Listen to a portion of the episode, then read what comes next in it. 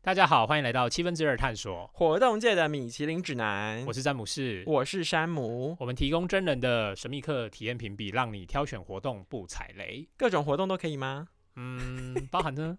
比如说一些就是嗯放松经络啊、身心灵排毒啊，或者是各式各样就是让自己变美丽啊、变帅气的方式。 对，所以我们这一集就是要聊到如何在疫情中变成死胖子以 后，回归到正常的人模人样回去上班的样子。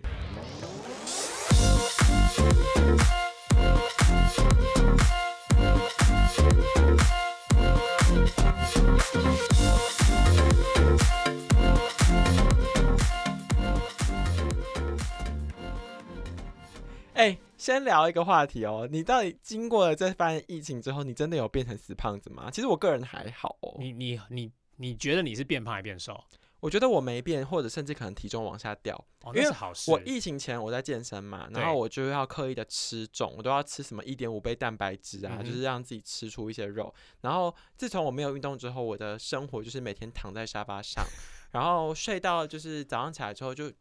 不想动，我就先躺着，然后划划划手机，划到中午就哎。第一餐就吃午餐，然后就是下午再接着嗯走一走，然后在沙发上 躺一下滚一滚，顶多偶尔跟朋友就是做一些线上课，就是我们上一集讲的那些活动，对，然后接着就哎、好像要晚餐了，就是叫个 Uber，然后我就结束我的一天，所以一天可能只吃两餐，然后都吃少少的。嗯，听起来好像蛮有点健康，又有点不健康的样子。那你嘞，一六八怎样怎样？我自己的话，因为我自己虽然参加健身房，我我自己去健身的时候也是像你一样啦，就是会呃可能补充一点五，就是自己体重一点五倍的蛋白质。然后我不知道为什么，其实我自己肌肉量一直上升，可是体重一直没有下来。可我真正想要的是减脂，嗯哼，所以我那时候在疫情，你知道，一般如果大家有知道一六八断食的时候，最难成功的原因是什么？管不住嘴巴啊，对，因为如果朋友找你说，哎、我们今天去聚餐，我们今天去吃火锅，你总不可能跟他讲说，哎、我不行，我现在已经断食了，然后我只能在旁边喝水给你看，你没差吧？你不就是这种鸡白狼吗？ 你才鸡掰狼啦。 所以我觉得在疫情的时候，刚刚好是大家都不能出去，所以也没有人找你去吃饭的时候，很好做断食。所以我真的有认真断食了大概一个多月吧，嗯，所以我到最后其实应该有瘦下来，我反而没有变胖。所以我们今天这一集是针对就是我们两个人算是少数的异类，就是可能你在疫情之下没有变成短口袋的人，但是如果今天有一些听众朋友，他们就是因为在疫情的时候狂吃猛吃，不知道为什么很想笑。 我在想象那个画面，就是有一点像是 说，对，就哦比如说现在就是在云林的 Melody，云林的 Melody 啊，就是就是很像你那种六月底放暑假的小对啊朋友，对啊，然后在呃七八月的时候把自己吃的很胖，嗯，然后回去开学的时候，大家就说 Melody，你怎么肿成这样？对，听到了 Melody，现在三级警戒已经解除了，你接下来要回归人群，你要回公司上班了，你要对开学了，所以要开始要怎么办？运动啊，所以就是回归到健身房。所以我们这一集要开始聊到很多的健身房。那我先问一下说你从什么时候开始健身的？可能两三年前吧，我觉得近几年就是健身在台湾蔚为风潮，不知道为什么。你是什么契机想要健身？你是说，譬如说你在人家的现实动态看到说，哎、这个人身材练得很好，或者是你周遭的人去感染了你？我觉得都有哎、就是你可能看到，就是整个环境氛围越来越多人做这件事，然后另一方面是你也想要让自己有更好看的体态，嗯，因为我的教练就是就是你一开始去的时候，他都会问说，那你的运动目标是什么？要怎么帮你设定？然后安排训练课表什么什么的。我就说就是要变好看啊， 谁是为了健康啊？没有人是为了健康运动的，大家都是为了变好看，就是想要变瘦，没就是有变得变壮、变瘦都有可应能。该说变得更匀称，更 fit。对，更 fit 一点。然后嗯呢，那你在健身房有艳遇吗？艳放愿意或者是被骚扰的经验吗？没有，但是这可以聊。欸就是我在网络上看到说，就是你去 World Gym 那种连锁健身房，对，然后如果你去骚扰别人的话，他就会在你的会员卡里面注记。真的还假所以的？真的，因为我呃这个这个故事是我求证我朋友，因为他朋友是在 w o r g i n 当客服，他说他就会注记说詹姆士曾经在某某 分店，然后呃比如说什么情况下骚扰谁，什么请巡场人员特别注意，哦，所以他会变成重点人物，对，就像当兵的那一种，然后会有一个哎黑红布名条单、红布 条、红背章人啊、红员，背章人员。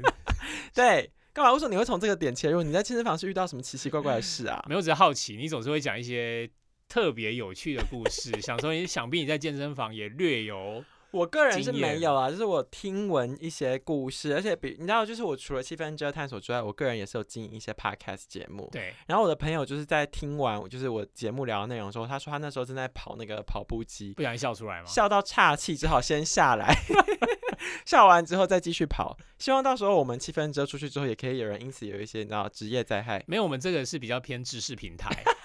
我自己定调在知屁识啦！你 podcast 前面。你前面三集你觉得是知识平台吗？我们希望除了大家就是知道七分之二探索这个网站以外，还有提供一些正能量跟正面的知识给大 家。好啊，我来听听看你今天到底多知识啊！你健身房部分你说嘛，就是除了我刚刚讲那种，就是像我自己是去连锁健身房来说了，你自己有去过，或者是你们七分之二有评比过哪一些比较有趣、比较有特色的健身房？ 其实就像你说的，就是现在台湾的，其实早期台湾的健身房没有那么多，就像你可能说的大型连锁店，就像沃郡啊或者健身工厂这一种的，或者是成吉思汗这种大型连锁店。可是其实这几年呢，也陆陆续续开始裂变成很多不同形态的健身房。我觉得你超好笑。我们第三集就上一集我们在讲那个疫情的那个封锁，你一直讲封印，那我就想说你是库洛魔法使 吗？然后我们今天讲健身房，你刚刚说什么？你说裂变，对啊，裂变就是有点像细胞，然后分裂成两真的是个、不愧四 是个，自然组的人呢、欸讲话真是有够恶心的。 让我继续裂变下去了哦。好，裂变。好，也就是说，他们后来就发现，就是像我自己在运动的过程，我一开始也是参加这种大型的健身房，嗯那我在参加到最后的时候，你就开始觉得很腻，嗯就开始想说你想要找一个你可能更有兴趣的健身房，所以后来就是有产生出一些，譬如说科技健身房，嗯，就是哦，这我有参加过，我觉得有趣。对嘛？你等一下可以分享一下你在譬如说想健身啊，或者是其他的科技健身房。那我自己后来参加是比较偏有特色的健身房，就是我参加的是那种高强度间歇运动的健身房，所以在我们的评比里面有一家叫做 V Zone，还有 F 四十五。那这两个在台北、台中都有，嗯，那他们强调的东西就是很简单，就是你只要进去呃上课，你不用管你今天上什么课，那他会把所有的课程安排好。那你在所有的就是运动场馆，就是小小的，可是一次大概二十个人左右，那所有的电子。就是电视荧幕都会秀说你要做什么动作，所以他可以一个教练去操作二十个人，然后每个每一个人都做不一样的，可能每一组就做不一样的动作，因为他们都是看着电视荧幕，那电视荧幕会开始倒数说，哎、你这个动作要做几组，然后剩几秒，所以换到下一组的时候，你就跳到下一站，那下一站就电子荧幕就会开始秀你要做的动作，所以它其实是利用蛮科技的方式。那每个人进去都要佩戴那个心率带，所以它会用心率带去追踪说你现在是燃脂到多少了。所以它是在短短强调是短短四十五分钟到五十分钟，你就可以燃脂掉大概五百到八百大卡。对，那它就结合了跑步。然后还有高强度的肌力运动，然后可能还有徒手肌力训练这些的，所以你讲的第一个特色健身房是结合科技化，然后游戏化的方式。对，有点后像来是上你在课这一个一站一站一站把它过完以后，然后你就可以回去洗澡了。因为其实我到后面自己在健身的习惯上，我是比较想要减脂，我不是想要说再增加肌肉量。因为如果你真的要增加肌肉量，你就是要去靠吃，然后还有去就是破坏你的肌肉纤维嘛，所以你要靠大重量。我知道你要减脂啊，因为你就是一六八之外还喝辣椒水嘛。对，然后所以你要减脂的话，你就是要做很多的有氧。那有氧的话，如果你单纯只是做跑步，又有点无聊。嗯所以像这种高强度间歇运动的话，就很很适合给想要减脂的人。 嗯，对对，就是，所以我去健身房的时候，我有时候也会上那些有氧课，但我觉得它对我来说更主要是心理上的乐趣。 譬如嘞，什么就叫心老师很嗨啊，其实哦， five six 就是然后那就种老激励你。。对，就那个音乐这样咚哧咚哧咚哧。可是你就要觉得，想那种像有氧运动好，譬如说飞轮好了，他如果真的不激励你，真的是起不下去、欸。对啊，他说再五分钟，然后你就想说，哇塞，还要再五分钟，我干脆死算了。对你需要就是一个心理的陪伴。对，你就是他会一直激励你，然后说，哎，上坡剩做什么六十秒，对啊，就是我们上一集聊过，就是这种实际的体验为何这么重要？因为你的各种感官会被打开。，对，然后你就有一种被激励的感觉。那讲到科技健身房，我可以聊，就是你刚刚讲那个想健身，因为他我之前就是那间健身房开在我们家附近，然后我就呃，我第一次去的时候，我最惊为天人的是，它完全没有工作人员。因对为你知道，你以前去那种连锁健身房，它就是会有柜台，对，然后就是那种很可怕的客服，然后那种业务，就是他要拉你加入会籍，然后就对是给人的体验很不好。然后就是我记得我之前还去一家就是连锁的，然后他我一去的时候，他还说什么？那你今天入会的话，我们就是什么一六八八哦。那如果你现在就是不加入的话，我们就没有这个价钱喽。然后还做事就是跟耳机里面的人讲 话，还有耳机购物台吗？耳机真的有人吗？ 当然是没有啊。他就说那个我们一呃副理，我们副理，我们今天还有几组就是有这个优惠。然后他说哦，那你今天不加入就没有喽。真的假我想说你的？在演哪一出啊？真是看了有够恶心。反正呢，我很讨厌就是那种油嘴滑舌的业务。然后我一开始为什么迷上科技健身，是因为我一去那个想健身的时候，它是完全没有一个工作人员的。嗯，它的方式就是你自己先去你的手机下载好 APP，然后绑定信用卡之后，你就是一次缴月费是六百块，对超便宜，在欸台很北便宜耶，台北来说超对便宜，啊，你一个月只要六百，然后你进场的时候，你就是刷你 APP 打开有个 QR code，然后你出场也是刷，对然后每个月不限次数的可以进出可场，以洗澡吗？可以洗澡，然后里面还有 Dyson 的吹风机。哇哦，嗯， 然后呢，他呃，他唯一要钱的就是，如果你要约课的话，他会另外需要钱。对，但如果你没有要上课的话，其实他就是呃，你就是自由使用这些器材，而且他每个月还送一次 In Body 测量，哦，那真的很划算，真的。超划算。男女而都且一般英巴里在外面测量要两百块到三百块，对啊，所以对我就觉得天呐，真的 amazing！而且你知道还有更酷的，就是我后来还看到有杂志去采访他们家，就是如何的科技是，它在每一个器材旁边它会贴一个 QR code，对，然后你一扫它就会联动你的 APP，所以你做几组它就可以直接帮你记起来，所以欸你就这不样用很。方便呢。很方便啊，所以你今天在聊这个就是特色健身房里面，我最有共鸣的就是这个科技健身，因为我觉得它真的会带给人很好的运动体验。其实科技健身的话，其实台湾没有引进这么多厉害的。我必须自己在研究这个领域的时候，我看到一些中国的案例，还有美国案例，因为他们毕竟人比较多嘛，嗯，所以他们有一些就是运动是结合那种什么地板上的色块，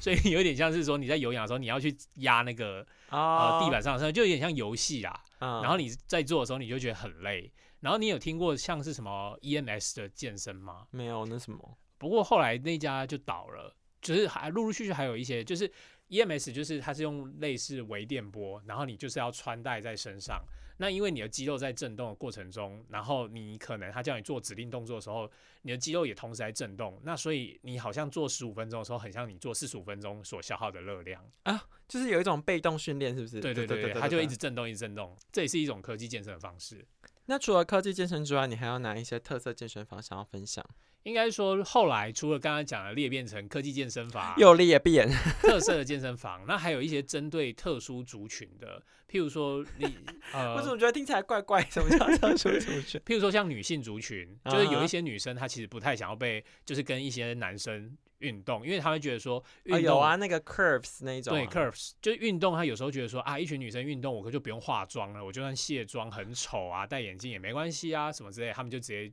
随便穿就去运动比，较那自在。她们比较放松，所以陆陆续续也有专门做女性的健身房。嗯，然后还有就是给专门老人银发族的健身房也有，就是他可能里面的教练特别针对银发族会设计一些课程，还有他可能针对他们肌少症或是附件的。哎、我之前在美那个看国外新闻的时候，有一个很酷的特色健身房，就是他说很多健身新手一开始对于踏入健身房有一种恐对惧，因为里面就是各种专业的就是巨巨，然就后看起来很壮，很其实我刚壮开始也是会觉得有点害怕，不太嗯敢进去。露肌肉啊，对那种啊可怕的人。然后他们那一间美国健身房是主打说，就是禁止穿背心、袒胸露肚，就是不对可以露那么多。然后他们在里面呢，就是也不会强迫你做什么样的就是高强度专业训练。然后在里面还提供什么甜甜圈啊，然后 啊，我有看过这个，各种食物，就是他们想要营造的是一个快乐友善空间。但是虽然我不知道这样会不会瘦啦，但是回归到就是特色的部分，我觉得蛮有特色我的。觉得这是运动的本质啊，就是你运动本身要快乐，嗯，然后你不能就是很有压力的去运动。我觉得更进一步来说，应该说现在在台湾健身房其实有一点百家争鸣，就是竞争非常非常激烈，嗯，所以你就是要做出各种的差异化跟特色。然后这特色并不一定像我们刚刚讲的那么极端，其实有一些是空间体验的氛围。举例来说，像我们之前有聊过一间叫做 B Monster，对它就是在东区，在信义区。然后你知道，就是信义区就是一个时尚都会男女的地方。然后呢，它的主打特色就是有非常多的外国人跟 A B C。哈哈，哎、其实想健身也是哎、就是我发现就是那一区特别多外国人跟 A B C，可能是因为信义区跟大安区吧，可能吧，就是啊，我就是出没在这些地就是方天，龙中的天龙。你知道在这种地方生活，我压力也是很大、 欸。随便撞到都是什么？对啊，Well，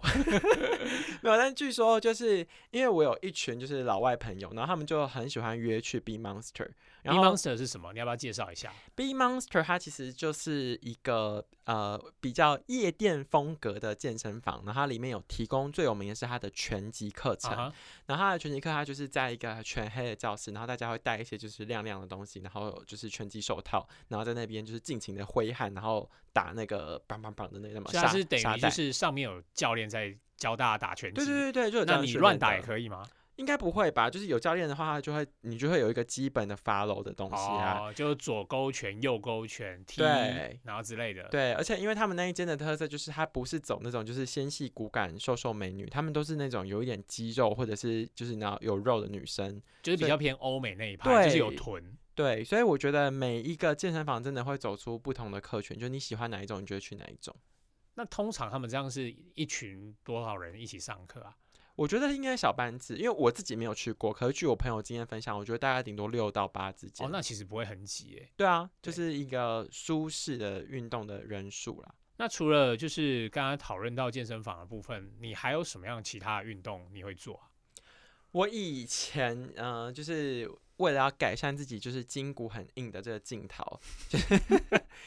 你要你要我跟大家聊我筋骨有多硬吗？多硬、我从小到大就是那种就是啊做屈肢力前弯。做肢体前弯只有四。其实大家我也忘记我当初做多少嘞。我跟你说，正常是是不正常的吗？正常人你这样玩下去至少会有个十五公分吧。我就是这样子、呃、下不去，然后老师说：“诶、你可以往前。”我说：“我已经往前了。”然后我就是那种 PR 值就是一或二那一种，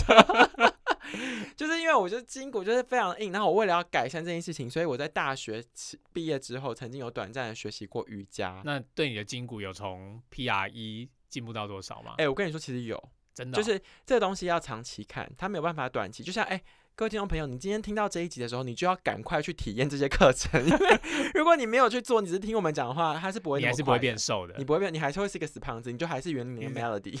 我正想要 Q Melody 出来。听众歘着说， 怎么了？没有，我我要讲的重点如果是，听众这有个叫 Melody 怎么办？欢迎投稿， 我我们们下次送他免费的课程，好，好不好？你就证明欢说迎，你是圆圆的 Melody 来跟我们投稿。对你的 IG 或者你的 Line，就是你本来真的就叫 melody，你不可以骗我们，就是刻意改成 melody 哦， 我们七分之二探索送你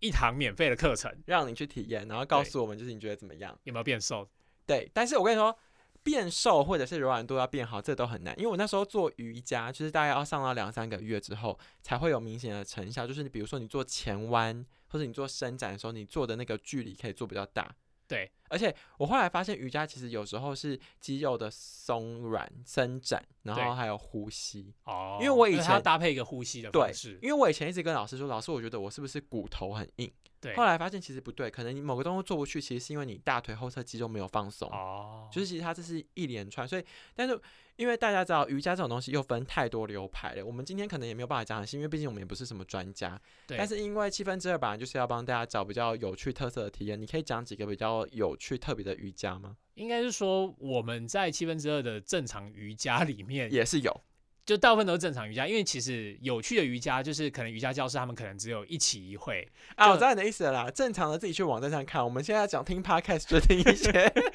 光怪陆离的。譬如说，我自己就有在圣诞节的时候参加过红酒瑜伽，你那个我们就只是要喝红酒，没有要做瑜伽对，的意思。它其实就是有，就是你把你的红酒杯可能自己拿在手中，你不能溢出来，然后你就要做它指定的动作，以后那你就是在喝一口红酒，热红酒， 所以就有一种过节的气氛，然后还有一种开心的感觉。烂死。那我跟你分享一个，国外有一个山羊瑜伽，你是知道你知道是什么吗？不知道什么就，你就去农场里面做， 真的，大家自己去 Google，你就去农场里面做瑜伽，然后你的你趴着的时候，你背不是会平平的吗？，对，山羊就会跳上去踩你，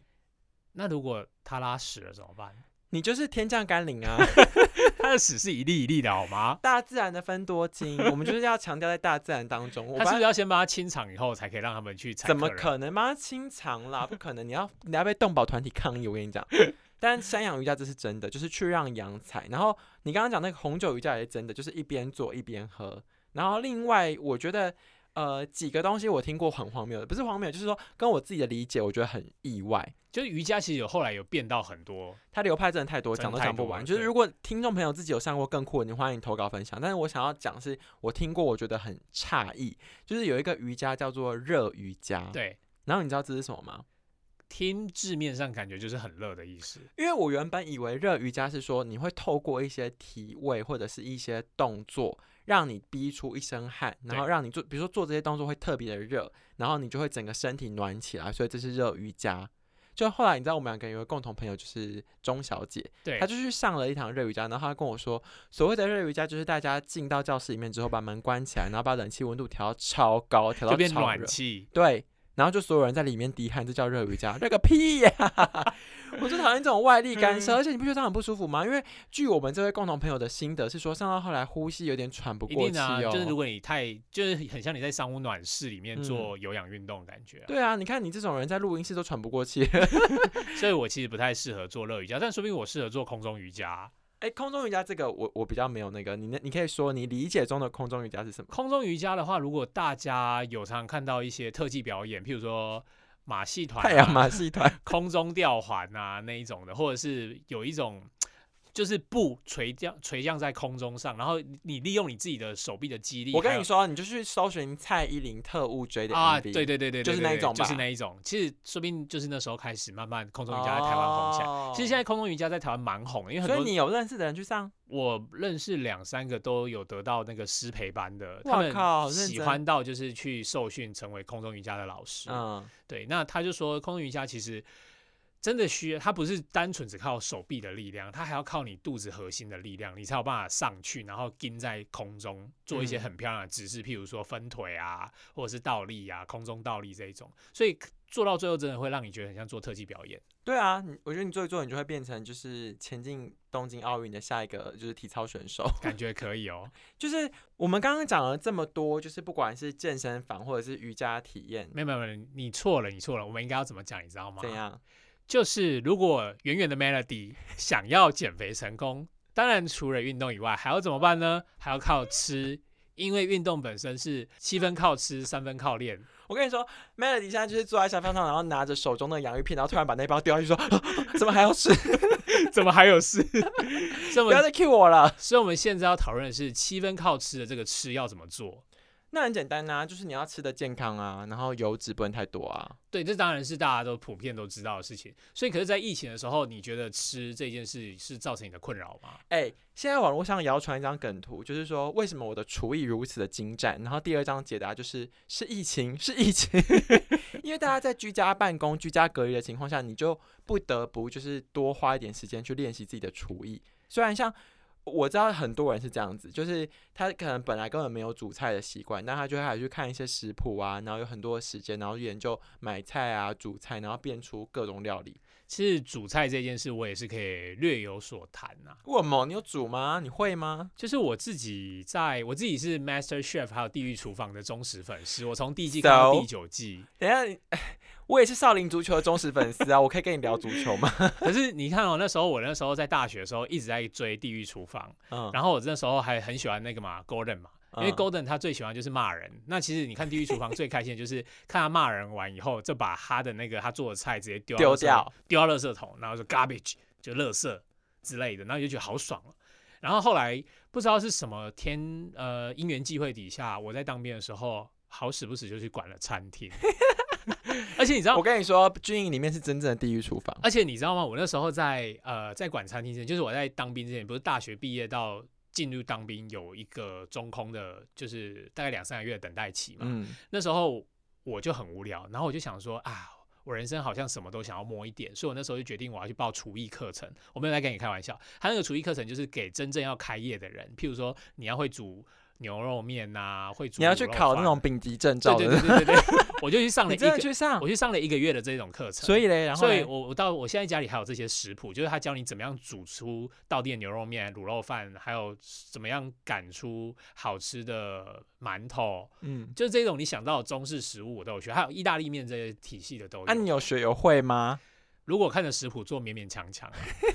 然后呢，你说你学完，然后嘞然，后我学完以后呢，就跑去当兵。对那好死不死，你知道我当兵就抽到了厨房这个签。嗯那我抽到厨房以后，我就开始管厨房。可是其实我虽然在那个当兵之前有学过怎么样煮菜，但是你知道吗？我去管餐厅的时候，我是连米要放多少水来煮饭这件事我搞不清楚，我连米要先洗过一次，就是因为我在家里是不用煮菜的。那你所以还说你学过？没有，他就因为你在那种呃课程，他都帮你把菜都准备好放在桌上了，你也不用去洗它，你也不用干 嘛。哦，丢进去就好了啦。对你只要按照食谱，然后那个老师会在旁边巡查说，哦，你这个要切细一点，就这么简单而已。嗯哼，所以我那时候去管餐厅的时候，其实那时候阿兵哥都看到我，就想说，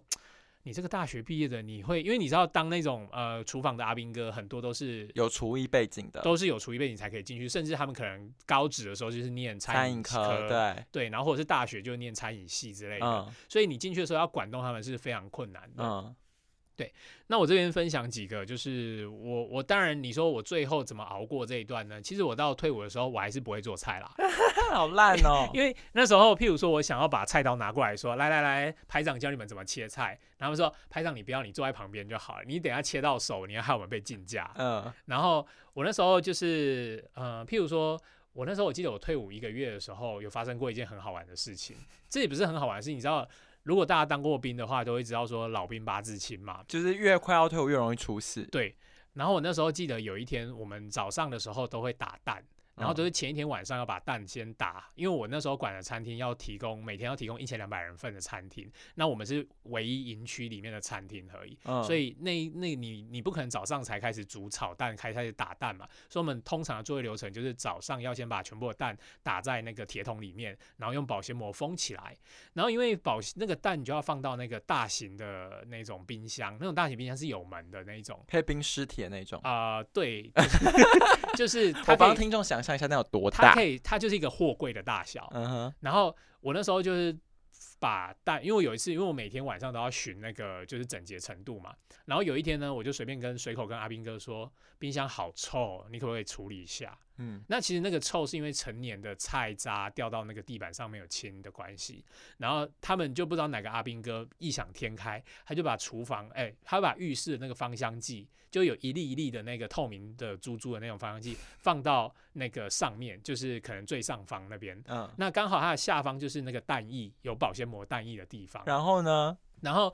后来隔天的时候，他们在做那个炒蛋的时候，然后就有一个有一有一个阿兵哥就突然很紧急地冲过来跟我讲说：“排长，排长，那个蛋里面呢、不知道不知道为什么有个芳香剂的味道， 他打翻了。没有，重点是打翻了，没有人知道。”然后没有人知道状态底下，他把那个倒下去，因为那个黄色的蛋，然后透明的珠子是看不出来，嗯所以他直接把它倒下去煮。然后煮完以后呢，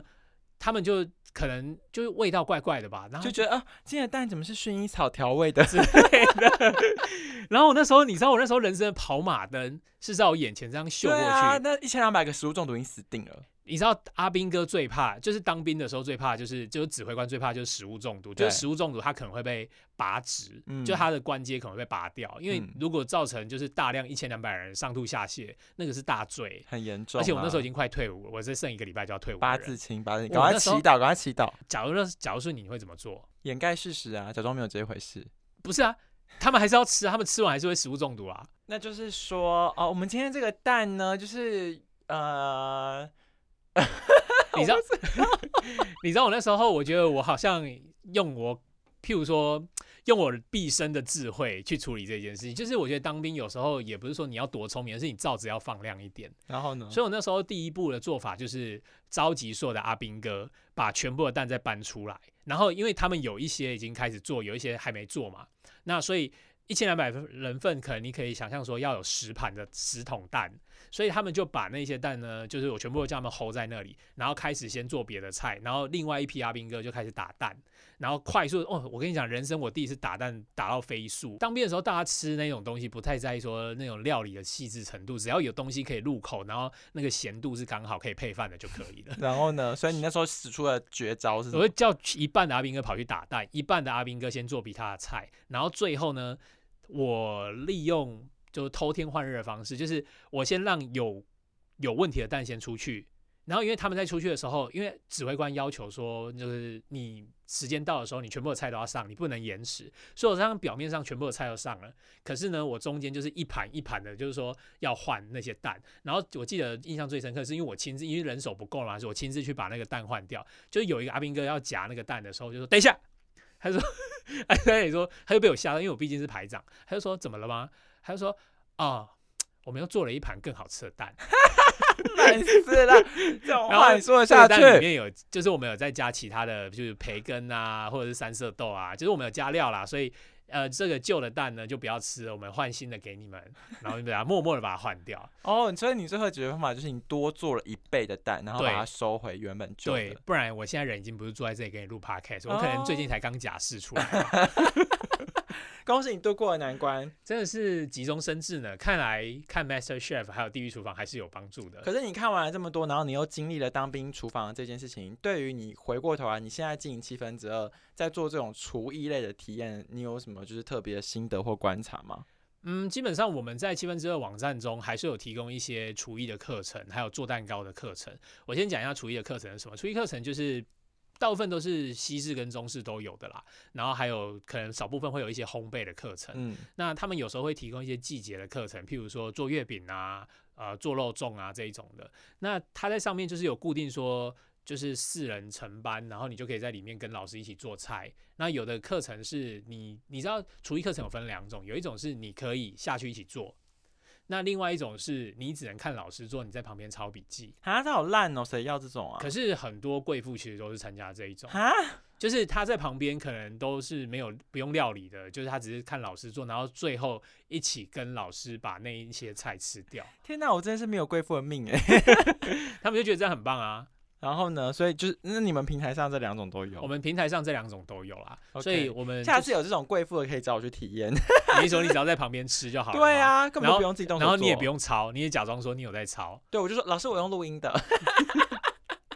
那我们还有提供另外一种课程是，我觉得是年轻人会比较喜欢，就是手作课程。你说啊烘焙吗？对，，就做蛋糕，就是情人节的时候，你可能女朋友要送给男朋友那种手做蛋糕的时候，她就可以去，譬如说自己做蛋糕啊，手做 DIY 蛋糕这一种的嗯，蛋糕店。然后它那种好处是，它全部的食材都会帮你准备好，所以你也不用买一堆机器、一堆配料，那你只要开始去，你就到店里面，你就可以指定说你今天想要做什么蛋糕，譬如说你想要做戚风蛋糕，然后你可能想要在上面画爱心之类都可以，那你就可以拿到戚风蛋糕的材料，那你只要付这个蛋糕的钱是多少就好了，那你就开始自己，你也知道，如果你今天收到女朋友的手做蛋糕，你就会觉得哇，这跟外面八十五度 C 或者是高不一级样对，完全不一样，因为它加了爱在里面，别具意义。爱在里面，但如果很难吃怎么办？还是爱在里面。爱在心里口 难开，还 是要把它吞下去。，对，不管怎样，你都说宝贝哎、很我好有吃。我有上过这个课、哎，你这样，你你就是上这种 DIY 手做蛋糕就的吗，是在那个那叫做什么什么 A B C，啊、就是在一零一那个，就是它有很多分店，然后我忘了我就在那一间店上的，然对后它、你知道那个就是贵妇的蛋糕店吗？ ，Well，那是贵妇的吗？那一家很贵啊，但是我记得有另一个更贵的是说不用自己洗盘子洗碗的，因为我我上的那间是你做到一个段落，你还是要自己稍微去冲一大部下分的蛋糕 DIY 店都是要自己去清洗后面的器对对具，对对对，就是你会整个老师会带你整个 run 过一次。哎，甚至没有老师会带你啊，你就直接看平板而已。哦，没有哎、我的有老师，哦，就我有个温柔老师说，来，同学，我们接下来要做的这 个，首先呢，我们要把这个面粉过筛。什么是过筛呢？就是 哇，那你们真的是贵妇等级的。我要，原蛋来糕我也店是有参加过贵妇等级蛋糕。然后嘞，，你然后有什么特别的？就是我最后自己做出了一个我觉得差强人意、勉为其难的东 西。还算好吃吗？没有，我跟你说，因为七分之二里面有一个很特别的评比指标，我觉得很酷，就是手做度，哦，就是说你自己亲自做的成分有多高。对，因为有一些课程是老师帮忙很多，可是我那一个课是我觉得自己手作程度蛮高的，对所以我后来就是凭借着就是我自己的实力，我们那时候是我记得是做一种就是要卷起来的那种蛋糕，你里面是鲜奶油，然后你做完后要把它这样卷进去，就是生乳卷吧，类似，反正我就是卷的就是有一点丑，对，卖相不佳，但是口味好 OK，吃。没错，因为其实像我们大部分手作课都有这个评比，就是手作的程度。嗯因，为有一些人其实就每个人都不一样嘛，有一些人就喜欢就是动手做多一点，有一些人就只是想要就是像贵妇这样在旁边抄个笔记，然后最后就可以吃老师的料理的这一种。对， 对啊，所以其实这个指标我觉得在手作课程蛮大家蛮在意的。没错。所以其实今天聊了很多，就是各式各样的体验呢。总归一句话，就是如果你想让自己变帅变美的话，第一运动，第二吃。 Melody 听到了没？他说：“哥，你不要再不要 Q 我了。” 哦哎、m e l o d y 长成这种 声音，Melody 应该是女的吧？ 不是啊，就是他可能你不能怀怀疑，就是 Melody 就是大家各自有个人设的想象，然后人人都是 Melody，人人都是 Melody，只要是变胖，在三级变胖都是 Melody。所以就是想瘦回来、想变帅变美的人都要回来呃运动跟好好的吃。三级变胖以后，放下你的洋芋 片，然后去健身房运动，然后去好好参加一个料理课程，好好自己做菜。好了，我跟你说，我今天的 ending 就是请 Melody，你现在就是把你手上那包洋芋片放下来。然后拿出你的手机，搜寻七分之二的探索，然后打开里面，我跟你说有两两个分类，左上角分类的地方有两个，第一个呢是运动健身课程，里面选一个你喜欢的去上；第二个呢是厨厨艺料理课程，对选一堂去上。但是那个 DIY 蛋糕不行 哦，那个热量超高。上完以后变 更肥，反正这不是我们重点啊，重点是七分之二是要让大家体验到各式各样有趣快乐的活动了。对我，们又不是一个减肥平台，拜托姐，开始开卖心药。开心就好。重点是要告诉大家，告诉大家说，三级的封锁已经结束了，所以大家的暑假欢乐派对就是不用见人的时候已经结束了，要回去见人喽。所以好好的变帅、变美、变瘦，吃的健康，动得多，就可以赶快回去上班。拜拜。拜。